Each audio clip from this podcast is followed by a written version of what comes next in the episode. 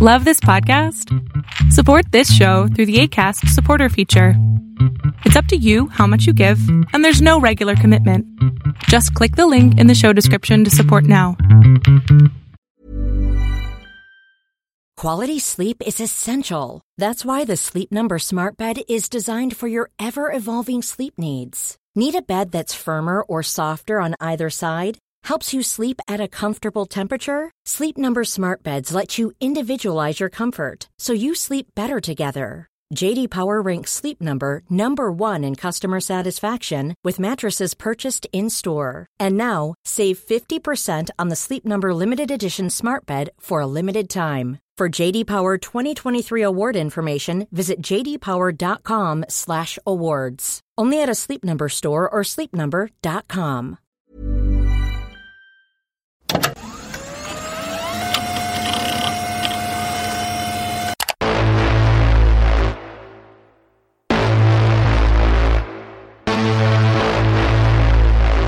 People live in a world of their own making. Frankly, that seems to be the problem. Welcome to Angry Planet.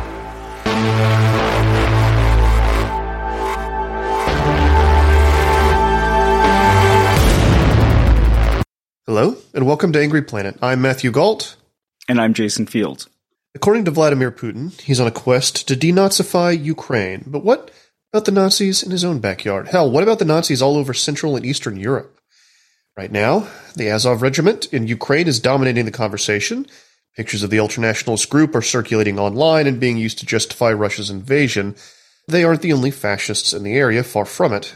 But it's complicated, and Azov is part of a broad tapestry of fascist movements in the region, including Russia.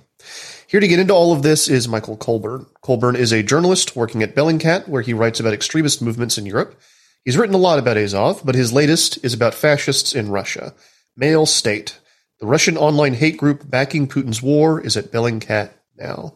Sir, thank you so much for joining us. Oh, thank you, gentlemen, for the invite. Right, so let's get some basic stuff out of the way because this has been in the news, and we've Mhm. we've actually had some listeners reach out to us asking about it. What is Azov exactly? Are they more than just a military unit? It's when people ask me about Azov, those four letters, that one word, Azov, and when I see it online, I think a lot of the times people are not always talking about the same thing, or they th- or they're talking about. You know, it's they, they're never quite clear exactly what they're even talking about. So, for a bit of background, I'm I'm speaking of what is now loosely called the Azov movement, and that's yeah, I'll get into that a bit more detail in a second. But it, this entire far right movement in Ukraine, the Azov movement, has its roots in a military unit that was first called the Azov Battalion and then became officially the Azov Regiment in 2014 as part of Ukraine's National Guard. So essentially, what happened in 2014 in Ukraine with Putin's intervention then into Ukraine using proxy, quote unquote, separatist forces. But they were, we all know that they were Russian backed and in a lot of cases Russian led. When Russia inter- intervened militarily, then Ukraine's military was, after the reign of Viktor Yanukovych, uh, the military was just completely in tatters. It was disorganized. It wasn't well trained. It was corrupt essentially it was not in a position to fight a war with anybody, let alone Russia. So in, into that vacuum, the country's official armed forces not being up, up to snuff right away, a lot of volunteer and volunteer battalions stepped into the fray. People who were just were not part of the armed forces, but were willing to organize themselves and under state state sanction take up arms to fight against uh, uh, Russian-led forces. Now, these volunteers came, there were volunteers from across the, the political spectrum, or at least you know, not, uh, not, there's certain, certainly these volunteer units were not all exclusively from the far right. But one of these volunteer units was uh, a band of far right figures, mostly from a sort of football hooligan, soccer hooligan uh, subculture, but also from a, a neo-Nazi subculture from a, a far right group that had come out of the city of Kharkiv. And long story short, uh, they took up arms with the the approval, with the sanction of the country's interior ministry under the authority of the interior minister at the time, uh, someone called Arsen Avakov. So with that sanction, they became a battalion in June 2014. They first earned their reputation by helping defend the city of Mariupol against a band of Russian-led forces, Russian-backed forces. And from then on, this battalion, again, which was not exclusively made up of people from the far right, but was certainly led by and for coming from a core of, of far right members. It, it, grew in size. It became officially a regiment as part of the National Guard under the Interior Ministry. Then it exp- that regiment over over time, over the years of, of the the colder but still occasionally hot phases of the war, the regiment kept uh, you know kept its its existence. It kept training, and but from 2014-15, the regiment became more than just the regiment. It expanded out into a far right, far right social movement that comprises a, a number of things: uh, a political party, the National Corps, sort of other clubs, quasi paramilitary forces like Centuria, which used to be called the National Militia. That's probably a unit that an English language coverage of Azov from a few years ago people might be familiar with. And from even though it, the movement certainly had its ups and downs, especially in 2019 and 2020, it it eventually became like what I would describe right before the war as Ukraine's primary far right presence, far right movement that maybe commanded at best about 10,000 members, but with more people who might have taken part in events or initiatives at certain times to make it a bit hard to gauge membership. But so when people talk about Azov, are, they, are, are they talking about the military unit, the regiment that, and, and now the sort of other affiliated forces with Azov that are fighting right now in the war? Or are they talking about the broader social movement around the regiment? Or are they talking about both? So I think a lot of times people aren't necessarily clear about what they're talking about or what they're seeing because they don't know. Why do you think they've become uh, Uh, of of my far left friends that that reach out to me concerned about what's going on in Ukraine, it's like the number one thing they want to talk about is and it's most and usually they're sending me pictures of the military units. They they get somebody with a patch or a symbol they don't like and they're frightened and they say, "What about this?"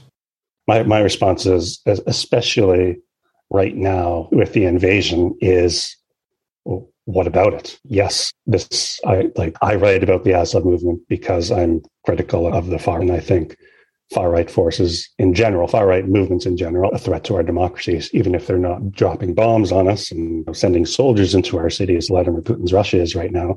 I still think the far right is a, is a threat to our democratic societies, but I don't understand, especially over the last few weeks, it's, well, since the invasion started. So I don't understand why people think that there are some on the left, unfortunately, who think that because Azov exists and because Azov has been able to do some of the things that they've done, whether they're reading articles like mine or my colleagues have written that discuss some of these things in detail, or whether they're reading more sort of propagandist sources and sharing all these pictures of these guys with these symbols, giving Hitler salutes and, thing, and, and things like that.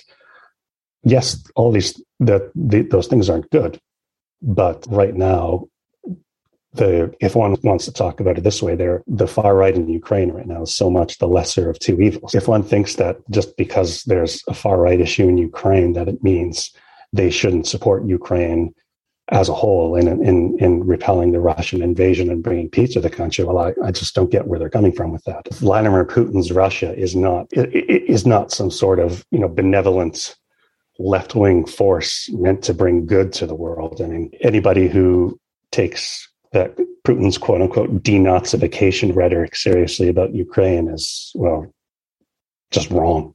I had a question about how the Azov Brigade is becoming so popular. I'm just wondering if it isn't the success of the Russian propaganda machine. Isn't that the narrative they want to push? To some extent, it is, but in in my view, what what Kremlin propaganda wants Azov to be, or or what they would like a far right movement in Ukraine to be for their propaganda purposes, it's not something that Azov necessarily gives them. If you look at a lot of the propaganda, even be, leading up to the leading up to the invasion, uh, one comment I was making to people at the time, even though there's all this propaganda coming out of you know Kremlin sources and you know state media saying all these kind of ridiculous things about Ukraine and the West, uh, the far right in Ukraine wasn't actually being mentioned all that much, and then all of a sudden it magically becomes an issue talking about denazification. But the, the Kremlin has this kind of stereotyped idea of what they want the Ukrainian far right to be like for their own purposes. It's they want a far right in Ukraine that somehow would commit genocide or persecute anybody who speaks Russian or anybody who's quote unquote ethnic Russian. They want a far right in Ukraine that somehow is essentially anti Russian to the core. And that is not what Azov is. That's not what it gives them. I think it probably surprises a lot of people when they learn that a lot of the foreign presence in Azov from the earliest days, the plurality of it is are made up of Russians, far right Russians who left Russia because they were, you know, being squeezed out by Vladimir Putin and they and they went to the Ukrainian side. There's no Azov is not some force that is going to go around like the Kremlin wants to see wants images like people with Azov logos going around and beating up people who speak Russian or hurting people who th- people from a Russian speaking village into some bus or something and driving them off over the horizon. That's not what Azov is going to give them because they'd have to be doing that to a lot of their own members and their own leaders. There's no shortage of figures within Azov, of course, even figures from Ukraine whose primary language of communication, even now, is Russian one can be a Ukrainian nationalist on the Ukrainian far and still mostly use Russian as their day to day language. There's no contradiction in contemporary Ukraine about that. And the Kremlin, I don't think, understands that.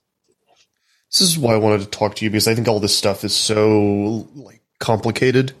Yeah. Um, in that part of the world. And let's talk a little bit more about the far right movements in Russia itself. Mm-hmm. You just wrote about Male State. What exactly is this? I would describe Male States as a, it's a, a loose network of uh, of far right men. It's men, as, as, the name probably makes clear.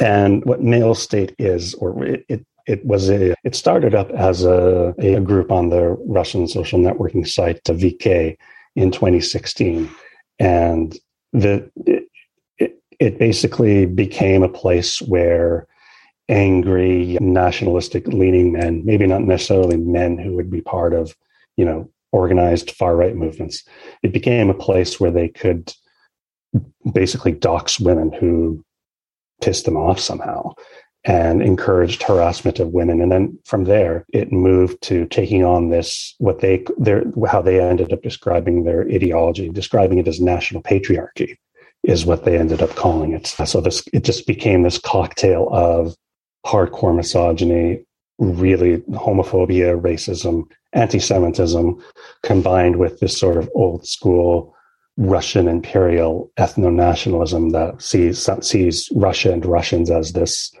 almost amazing superior force. Look how awesome we are. So, Male State, that VK group on the Russian social network was was shut down in 2020 for hate speech. And from there, they moved, like a lot of people on the global far right do, they moved to Telegram.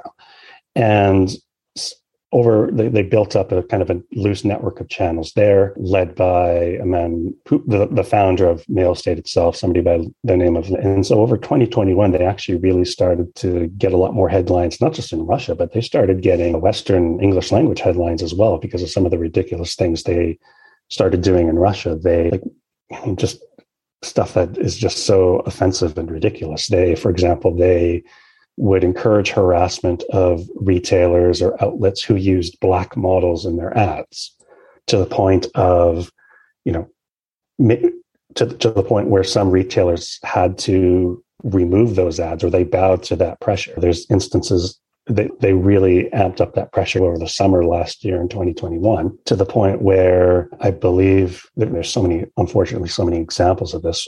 But one example, a few examples where uh, or like I think it was a sushi restaurant chain in Moscow that has a lot of locations across Moscow because obviously it's a it's a pretty damn big city. And this sushi chain had apparently said something positive about LGBT plus people, it's, or it, it it somehow had done something that upset these hardcore homophobes and racists from Male State. So they basically they organized like ordering fake orders and canceling them just to totally try to throw off their business for the day or two. But then they were also calling in fake bomb threats, just this campaign of harassment. And even in some cases over the years, this has crossed over into offline harassment with assaults and confrontations in public, that sort of thing. But long story short, they it's it they soon became too much even for some Russian authorities. And in October 2021, they were ruled as officially extremist by a, a Russian court. And so that effectively banned their activities in Russia. They said they're trying, they would appeal. Uh, that appeal, obviously, whether they've even done it or not, has, had, has not happened yet. So technically, this network of people is banned in Russia. But literally, as I was at my computer at the time watching it, because I knew this ruling would come down, and there was writing about them at the time. This the main Male State channel. Literally minutes after the court ruling was made public, they had their name changed to Male Legion. I think is what they ended up the name that they ended up choosing. And you know, fast forward uh, a few months to Putin's invasion of Ukraine, these network of male State or male Legion channels, I still refer to them as male State because it's the same group, it's the same message, it's the same de facto leader. That's who they are. Still keep using that term, male State. They turn their energies to being just the hardest core boosters and supporters of Putin's intervention in Ukraine. Like they, for anybody who knows Russian, whether native or non-native, scrolling through some of what uh, State says about Ukrainians and using frankly like almost genocidal language to talk about Ukrainians, talking about, ironically, talking about, oh, these bad Ukrainian Nazis, Ukro Nazis is the term they would use, but at the same time being hardcore anti Semites themselves, like phrases and turns of phrase that I'm not going to translate into English because you can probably imagine what some of the what some of the anti-Semitic slurs are,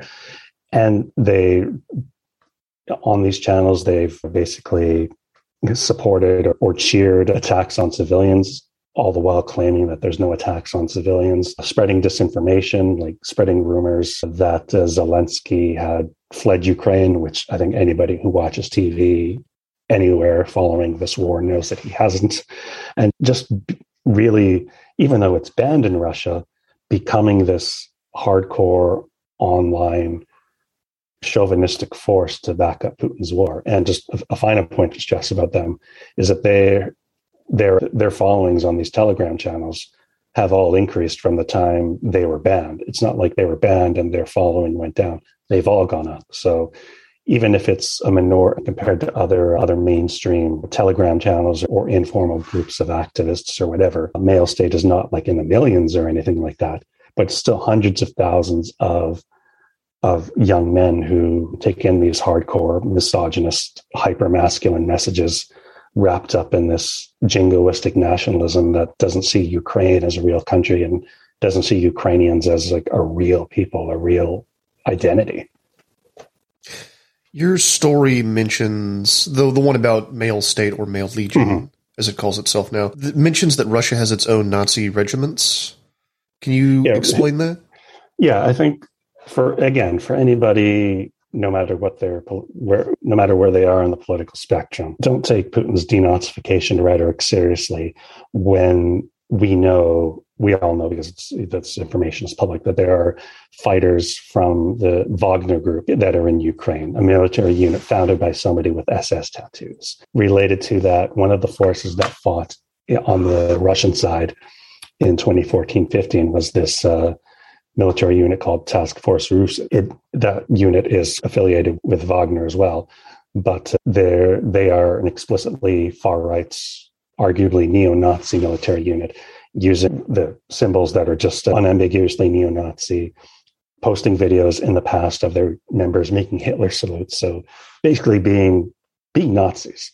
So I have a question about that though. Yeah. Just simply so much of the Russian identity and like Putin's like yeah. whole philosophy is around we're the people who beat the Nazis. Yes. And that that's what we do. We beat Nazis. I just wonder how like they fit in and why Putin doesn't beat them up. The, that's uh the the way that I would describe it is that when Putin talks about Nazis, when he uses that word Nazi or Nazism or any, derivation of the word, because it's, it's, essentially the same word in Russian as it is in English, uh, he's not talking about the same thing that we are. I think in that, in his mindset, in the sort of Russian nationalist, particularly this old school Russian imperialist nationalist mindset, that harkens back to World War II, like you said, but also harkens back to, you know, the pre-revolutionary Russian Empire, but then ironically takes some inspiration from the Soviet Union in terms of imperialism.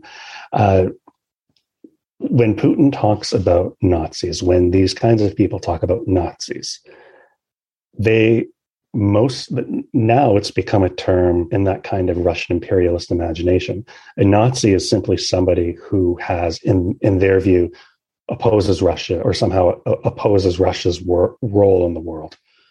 And so, therefore, anybody in the Ukraine context, when Putin talks about these Nazis in Ukraine, he's not just, even though their propaganda likes to throw Azov out there, they're not just talking about Azov, or they're not just talking about other far right groups or individuals that have been brought up in propaganda over the years. In Putin's mind, anybody who asserts a Ukrainian identity, you know, see anybody who thinks that Ukraine is and should be an, an independent country that doesn't necessarily have to have some sort of quote unquote brotherly relation with Russia. Any anybody in Ukraine who, you know, no matter what whether they're nationalist or not, prioritizes using Ukrainian in daily life over Russian. In Putin's imagination, all these people are Nazis because somehow they're opposed to Russia's, some, somehow they're an obstacle or opposed to what Putin feels is Russia's rightful role in the world, which is that these territories, to him, they're territories of like Belarus and, and Ukraine. Sees, he sees them, he doesn't see them as brotherly people he sees them as part of the same people of Russians, which they are not. And thus, anybody who opposes that is compared to the literal Nazis from World War II and talked about in terms of, oh, these nationalistic chauvinists who didn't want to dare speak Ukrainian or actually ha- have TV in Ukrainian. Like those people are Nazis. People who I know who are on the left but speak Ukrainian are Nazis, would be Nazis according to him, because they believe in an independent Ukraine, no matter that they are actually properly they are opposed to the far right in Ukraine or opposed to actual Nazis in Ukraine. So what? In Putin's imagination, none, none of that matters. So that, that, all I'd is that when Putin talks about Nazis and mentions that word, it, it's not this. It, it doesn't mean the same thing for him as it does for us. Ever catch yourself eating the same flavorless dinner three days in a row? Dreaming of something better? Well, HelloFresh is your guilt-free dream come true, baby. It's me, Keke Palmer.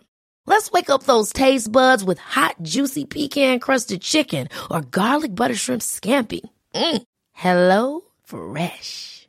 Stop dreaming of all the delicious possibilities and dig in at HelloFresh.com. Let's get this dinner party started.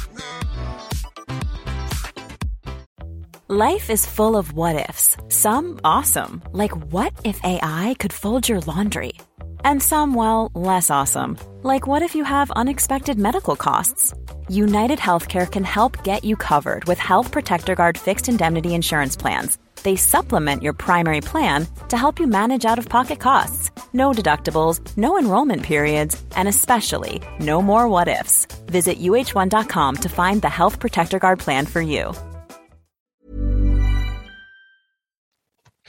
I want to go and talk about some of these other countries uh, yeah. that you cover, but before we do that, can you? We've you've touched on it a little bit, but I was wondering if you could get a little bit more in depth in this idea of the, like the Russian imperial conception of the people of Ukraine. Mm-hmm. So I think that's very important. I think the history here is very important, like what happened to Ukraine and Poland, basically these countries stuck mm-hmm. between Germany and Russia in yeah. World War II, and how mm-hmm. historically they were viewed as people mm-hmm. or not as people at all. Can you talk about that? Yeah, for most of in the Russian imperial imagination said Ukrainians are treated as the translation of the word that used to be used in Russian as little Russians. Maloro, Ukraine being referred to as Malorossia. And that's obviously calling a Ukrainian a little Russian or referring to Ukraine as little Russia now is even before the invasion, uh, you know, considered offensive and, and rightfully. But uh, what the issue in Putin's mind, the issue in the, the Russian imperial imagination, is they don't see because Ukraine, because Ukrainians, people who ended up, you know, speaking over over the centuries, speaking Ukrainian, speaking in East Ukrainian as an East Slavic language that certainly is related to Belarusian and Russian and related to Polish as well Russian, they, they, Russian imperial imagination does not see because Ukrainians didn't really ever form their own nation state until with without with only a few exceptions. The first proper Ukrainian nation state was 1991, was after the fall of communism. So U- Ukrainians for Russia have always been these not just a separate people that are, you know, a bit close to us, say Czechs and Slovaks, for example, but that seeing Ukrainians as like Russians who have almost lost their way, that have been taken in by these nationalist ideologies and wanting their own country. They've been taken in by this, what they think is like a fake Ukrainian language, something that's devolved from Russian over the past hundred years. And Ukrainian is certainly not a devolved form of Russian. It's a related Slavic language, but it's like Spanish and Portuguese, uh, maybe even further. So, in the, the fact that Ukrainians, whatever their political stripe right now, want more than ever to be independent, to be their own country now, to be just simply Ukrainians. Putin and people like that just cannot accept that these people are not Russian.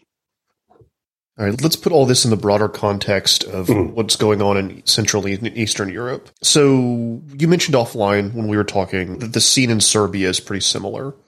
To, yeah, it's, it, in, in some ways, it's not that the scenes are similar because Serbia, I think when people think of Serbia and far, those two phrases together, they immediately think of pro Russian and they're usually not wrong. On the one hand, Serbian far right figures and Ukrainian far right figures are, in some ways, they're, they're, they're pretty different in terms of who you know who they might support. But one one thing that I really dawned on me spending more time in Serbia, particularly after having done a lot of research on the Azov movement in Ukraine. To, just to go back to Ukraine for a second, I mentioned it earlier that Azov owes its its rise to its relationships with the interior minister at the time and becoming essentially integrated into the interior ministry, which in, in a country like Ukraine, in con- countries in the well in, in Central and Eastern Europe, an interior ministry is usually the mo- one of the most powerful, if not the most powerful ministries, even if in countries like Canada, my home country, the US, anywhere else, we don't use the terms interior ministry in the same way. So the fact that Azov long had that, that it owes its uh, success to having built relationships with mainstream state actors, that's also what's happened in Serbia, maybe not on the same scale. And from a different context, but it has happened. There are far right groups in Serbia. One of them that I wrote about for Bellingcat in 2020 was that long ago now about this far right animal rights group. Leviathan is the name in English. And I would really recommend people, I'm going to plug my own article from two years ago, but I think people would honestly be fascinated to read about this weird gang of far right or in some cases neo Nazi dudes who cloak their anti-Roma and anti-everything rhetoric in in animal rights work. But this Leviathan Hitler was and, a vegetarian. Yeah. Forget that. Oh yeah, yeah. and he liked dogs, so everything's well, exactly. Why I mentioned this group particularly is because I, when I wrote about them at the time, and I, I still believe this now, that this interplay between the far right and animal rights, animal protection is one I'm surprised we haven't seen more of yet, but I think unfortunately in all of our countries we're going to see some more of that. But anyways, this Leviathan group and its its leader is somebody by the name of Pavle Bihali, and he's somebody who's had a long history in on Ukraine's far right, on Serbia's far right, getting the countries mixed up here, and somebody who's allegedly been involved in criminal activities over the years. Again, even though I didn't mention it earlier, that's something similar with Ukraine, is that a lot of far right figures have, I'm bracketing this very carefully, allegedly, you know, involvement, alleged involvement in criminal activities and schemes. And there's public public news stories about arrests and allegations of being part of this and that. And in in, in Serbia, this Bihali character was allegedly involved in that sort of thing. But he also, according to people who used to be part of his organization and just other journalists and researchers in the country, he has a very strong relationship with the country's interior ministry, with police. So, and it's certainly not just this group, but I think it's something in some ways it's it, it could be compared to in some ways compared to what you see there in the US with uh, sort of far right infiltration or cooperating or just working with relatively sympathetic police officers in a city or town. But in the context of Central and Eastern Europe, I think it's much more institutional because of the way that these interior ministries are structured, the way that they encompass so many different facets of society from police forces to gendarmerie, like the National Guard in Ukraine.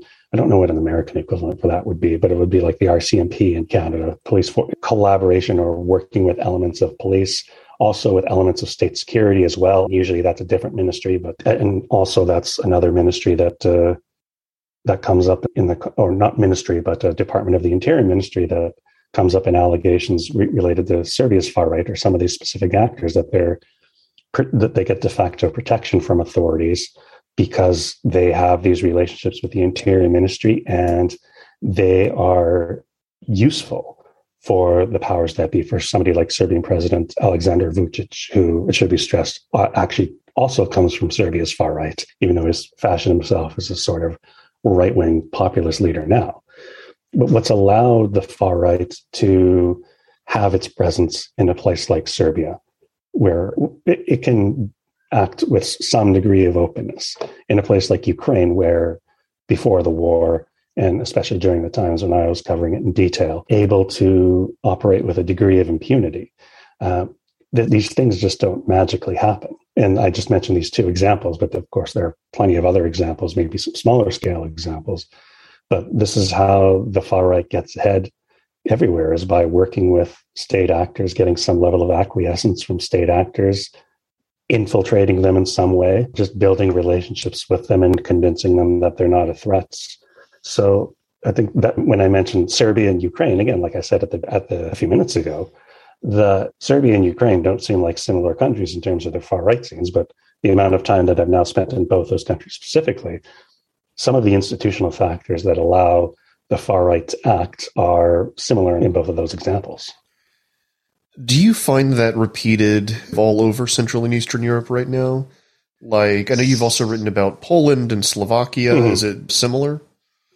To, to some extent, yes. I think that if there is a, it's hard to, even though I focus on countries in Central and Eastern Europe, and for my work with Bellingcat right now, I actually lead our far right monitoring and research project, which focuses on 20 plus countries across Central and Eastern Europe. Essentially, post communist slash post socialist Europe is the best way to put it. Across most of those countries, it's, it's hard to, to say that there's, or, or to, you know, say that there's common themes between all of these countries universally because all of these countries have some similarities, but they're all obviously quite different. But one overarching theme that I've seen in all of these countries that I've covered is that those groups that are groups or movements or tendencies that are, I guess, successful, that are allowed that that are allowed to expand that are given a degree of impunity for their activities so that they can do some things not all things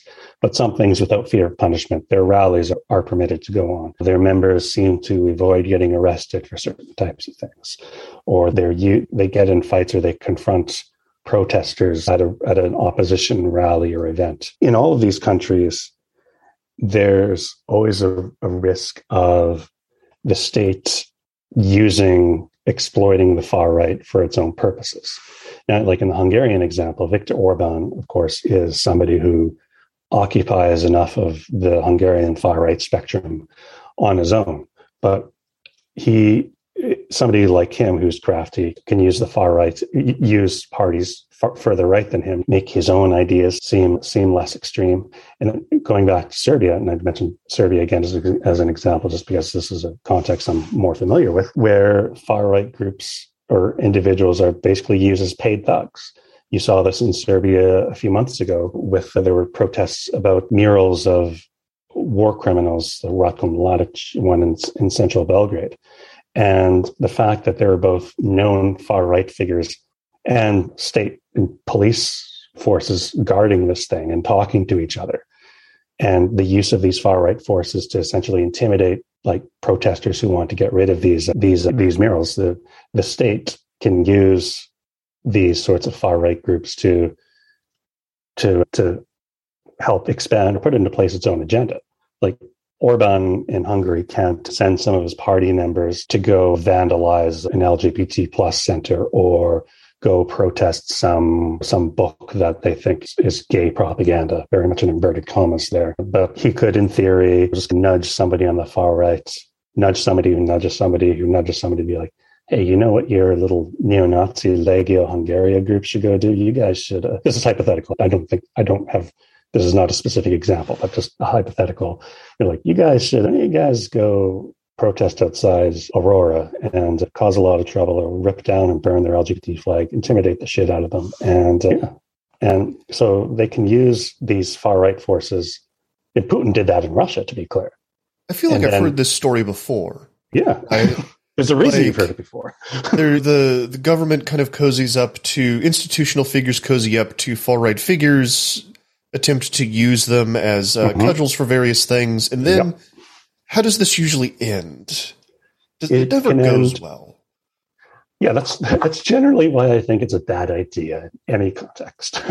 but well, to go back to Russia, despite again, despite Putin's nonsense denazification rhetoric in the early 2010s, even actually going back to the late 2000s, Putin was more than happy to exploit or use the Russian far right for his own purposes. There were Russian neo Nazis who this group called uh, Born is the is the acronym in Russian, uh, a neo-Nazi group who committed murders, and they were long been very strongly alleged to have links to Kremlin figures, and they were allowed to to do their thing and be used as intimidation of, of certain types of opposition figures for a while. There have been again before Maidan in in Ukraine in 2013 14 in in the early 2010s you'd see these Russian far right figures, like one figure who used to run this movement called Occupy Pedophilia, which, despite the name, was um, maybe maybe you've heard of it or listeners might be familiar with it if they remember some of the media coverage at the time.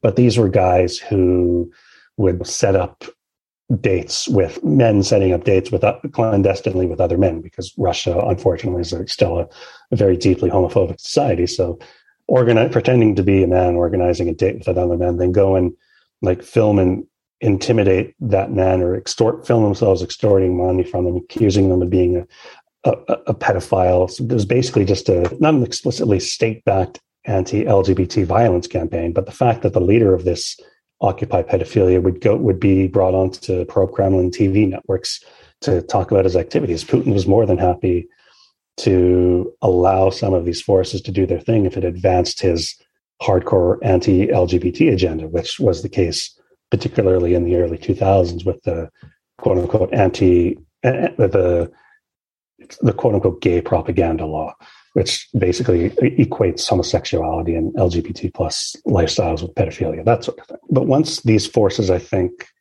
became less useful to Putin, but also as these forces expanded and became strong, I think Putin he, he saw them both as less useful, but also as a threat. So he started prosecuting some of them, some of these same figures who'd been on Kremlin TV or were able to do their thing for so many years, or at least a few years, all of a sudden they were getting prison sentences and thrown in jail. And even those who may not have been explicitly, explicitly some of these actors exploited by the Kremlin, a lot of these figures in those kinds of networks, especially when Maidan happened in late 2013, early 2014, these they became essentially anti-Putin far-right Russians, and they went to Ukraine.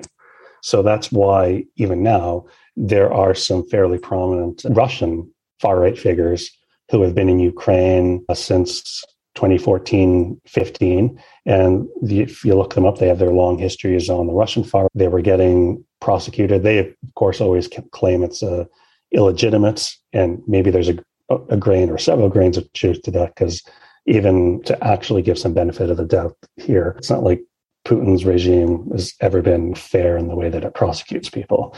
But yeah, so that's an example of Putin is the best example of somebody exploiting the far right, exploiting neo Nazis, and then just discarding them when they became too worrisome.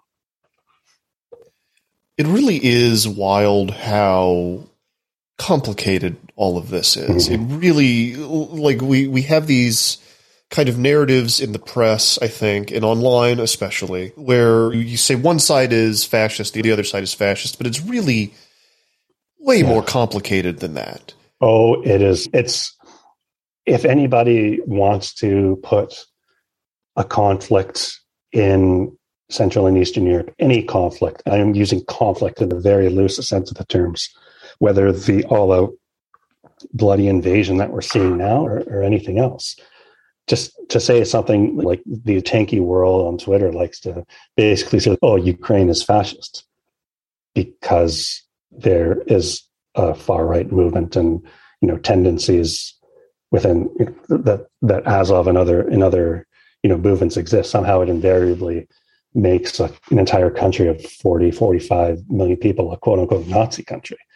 And I think a good example, good but bad example, given the context, is a in the wake of the invasion about, about, three weeks ago, what, what I saw in the immediate aftermath of that, once it really became clear how severe the invasion was going to be, and that it was going to be like a literal call to arms, whatever cliches we can use, a call, literal call to arms, where there were people lining up in Kiev. They were handing out literally thousands of rifles to maybe almost anybody with a Ukrainian ID or passport who wanted one. And what one thing that you saw in the it was even in just the first few days after the invasion started these volunteer units that would form are people who were talking about were, were taking up arms to resist the invasion. It, it, it sure as hell wasn't just the far right who was doing it. There were there are instances of multiple like far left. Ukraine does not exactly have the most robust left wing scene in the world but a lot so many people from you know, Uh, little subgroups. I think like the only anti-fascist football hooligan firm took up arms. They, you know, so there's multiple far left figures. There's people I personally know who are very far from the far right, shall we say, who posted about and talked about trying to trying to join the territorial defense battalion and take up arms. And these are not Nazis or fascists doing this. Yeah, I just was wondering if we put the Nazis and the tankies in the same room, would they kill each other? And would that be a problem? I don't think they kill each other. They'd agree on far too many things. Yeah, they'd argue about some things. But that's that's what's so of, funny about it is they really are the same people. They fet this fetishizing of authority. Yeah, and that's and the the ability to see the world in completely black and white terms. Oh, there are the, this these Azov guys exist in Ukraine. They're bad. Therefore, we, we should not support Ukraine. What Russia's doing is good. That kind of idiot logic that it's something that unites tankies and the far right world that I cover, which is full of enough nonsensical conspiracy theories and interpretations of the world to, yeah, I don't know. I don't want to imagine them all in the same room because I think that would just be, oh, so painful. Physically and emotionally and mentally. Yeah, I'd, I'd, I'd, be getting the hell out of that room, I can tell you that. Yeah. I do want to. This has been on my mind. You know, we talked to, we did a pretty in depth history of, of, the Jews in Ukraine last mm-hmm. episode, mm-hmm. and I've just been wondering. You know, we haven't even really talked about anti-Semitism mm-hmm. on this mm-hmm. particular episode that much. Is Azov anti Semitic, and what do they think of the president of Ukraine? In terms of Azov and anti Semitism, like every answer that could be given about Azov, it's complicated. I think it's very clear that the Azov movement, its leaders, its senior people who come from its predecessor group that was called Patriot of Ukraine, they undoubtedly have held anti Semitic views and made some pretty crass anti Semitic statements in the past, worked for anti Semitic institutions. Like the same, I, I forget the acronym off the top of my head, but the same same place that David Duke got a got a quote unquote PhD from places like that. But what really happened after 2014 is that because a lot of these accusations of anti-Semitism became so prominent from Kremlin propaganda, there really has been, and not just in the far right, but across Ukrainian society, of really one pushing the argument that there's not as much anti-Semitism in Ukraine as people think, which I think is actually true. Uh, but what you saw from the far was this take, you know, whereas other groups on the international and American far right, some will be coded but obvious in their anti-Semitism. Some will be very crass in it, but it's usually it's not like it's not hard to find the little code words or even like for we'll look across the, board, the, the border at Male State. Their anti-Semitic rhetoric was unsubtle, using the most common slur for for a Jew in Russian, using the triple parentheses, talking about shekels, everything. But with Ukraine's far right, at least with a lot of the more senior leaders or the more public faces of of the Azov movement and even other far right movements in Ukraine, you don't see that kind of overt anti-Semitism. I don't think that means it's necessarily that anti-Semitism has vanished among the far right. I think that it's one a conscious strategy to downplay it because everybody wants to downplay anything related to anti-Semitism in Ukraine. But it also comes from the fact, I think, that for a lot of these figures on the far, they, I think they still hold on to anti-Semitic views, but it has become maybe less central to their day-to-day ideology, as it were.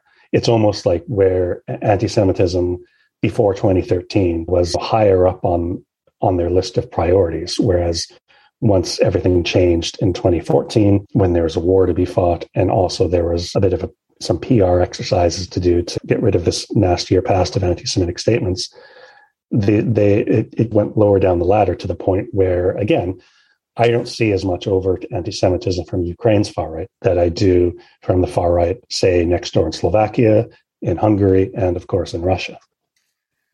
Michael Colborne, thank you so much for coming on Angry Planet and walking us through this. Where can people find your work? You can find my work now at bellingcat.com. I'm on staff there, and what I do is I, I lead our far right research and monitoring project in Central and Eastern Europe, but also help out with a lot of the other work that we're doing right now. And I can assure you we're pretty busy these days. Yeah, I've seen what's coming out of there, and it's uh, some pretty incredible stuff.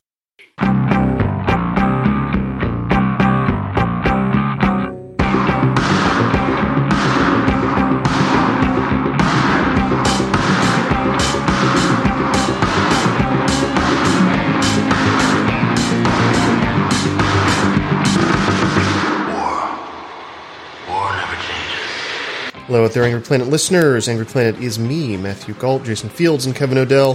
It's created by myself and Jason Fields. If you like the show, uh, angryplanet.substack.com or angryplanetpod.com. Kick us $9 a month. You get commercial-free versions of the mainline episodes and two bonus episodes a month. Those are going to be unlocked this month, uh, given the, the, the war in Ukraine uh, and how many people have been reaching out to us uh, to ask questions. Uh, we've already released one. It's about nuclear anxiety. The next is going to be about uh, tanks. Do they still matter? Uh, we've got another one already in the tank that'll be coming out next week. That's a mainline episode about uh, the history of Russia's view of the West. And uh, we will be back next week with another conversation about conflict on an angry planet. Stay safe until then.